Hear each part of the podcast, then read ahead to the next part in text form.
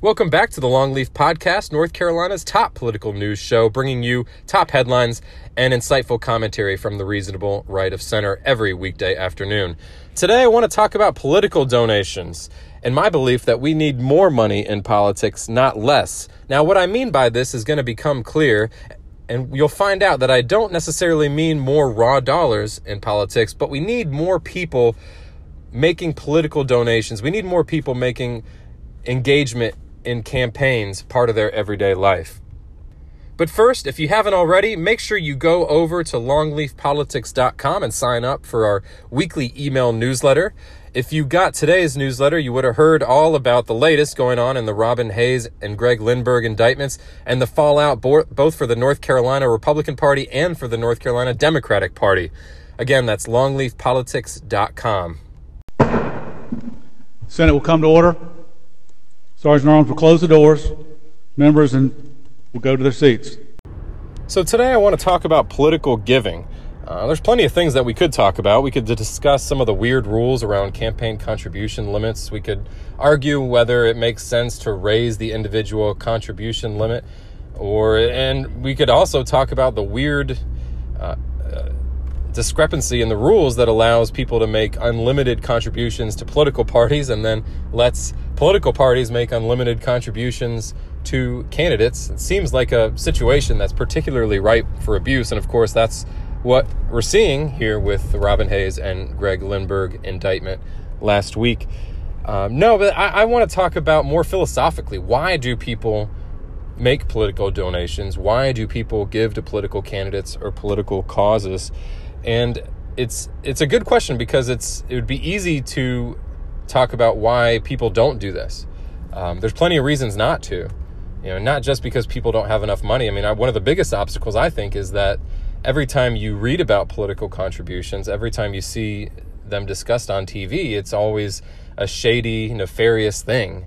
You know, kind of the perception out there is that political donations, you know, that's something that, you know, fat cat bankers or rich lobbyists, lawyers in suits are handing over in briefcases. It's not something that ordinary Americans are, are supposed to be taking part of.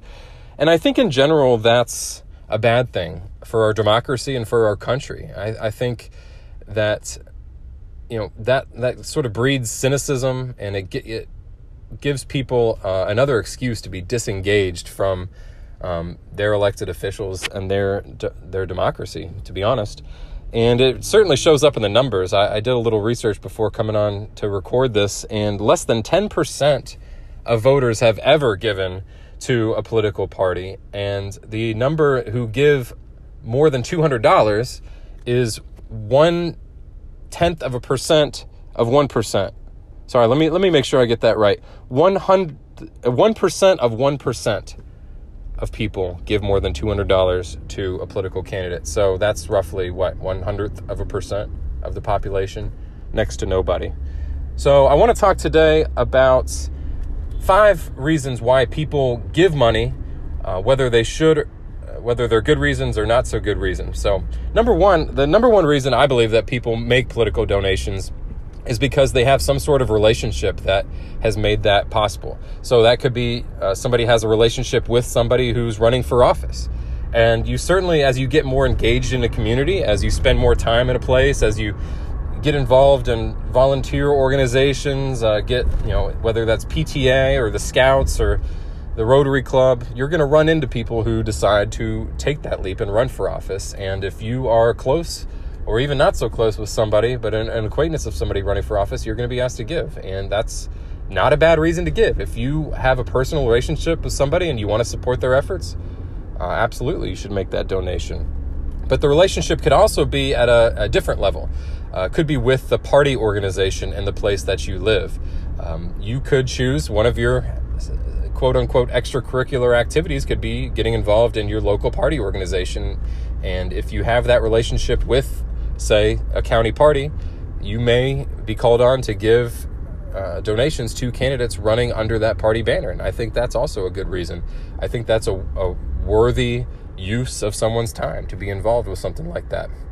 Uh, number two uh, is emotion and an emotional response to a political issue or a political candidate. And obviously, candidates know this very well by now. I mean, if you if you subscribe to any political newsletters uh, besides Longleaf Politics, certainly uh, you're going to be getting either some scare tactics and your email subject lines, or you're going to be getting some inspirational messages.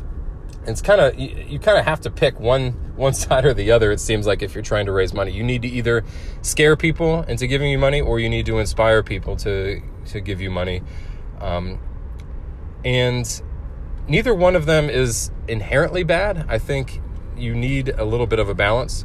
Uh, but I think the reason why this is so effective in um, getting people to donate money is that people want a hero. People want, um, it's a lot easier to conceptualize giving money to somebody who's going to fight some problem or solve some issue as opposed to just kind of getting overwhelmed in the problem uh, in itself. I mean, it feels like there's nothing you can really do to solve homelessness, for example, or to you know secure the borders or whatever. But if you feel like you're going to be taking a step, make doing your part and giving to a political candidate, you, know, you may very well choose to do that. Uh, number three is kind of a, uh, I would say, a combination of having a defined political philosophy and a well-defined sense of civic duty.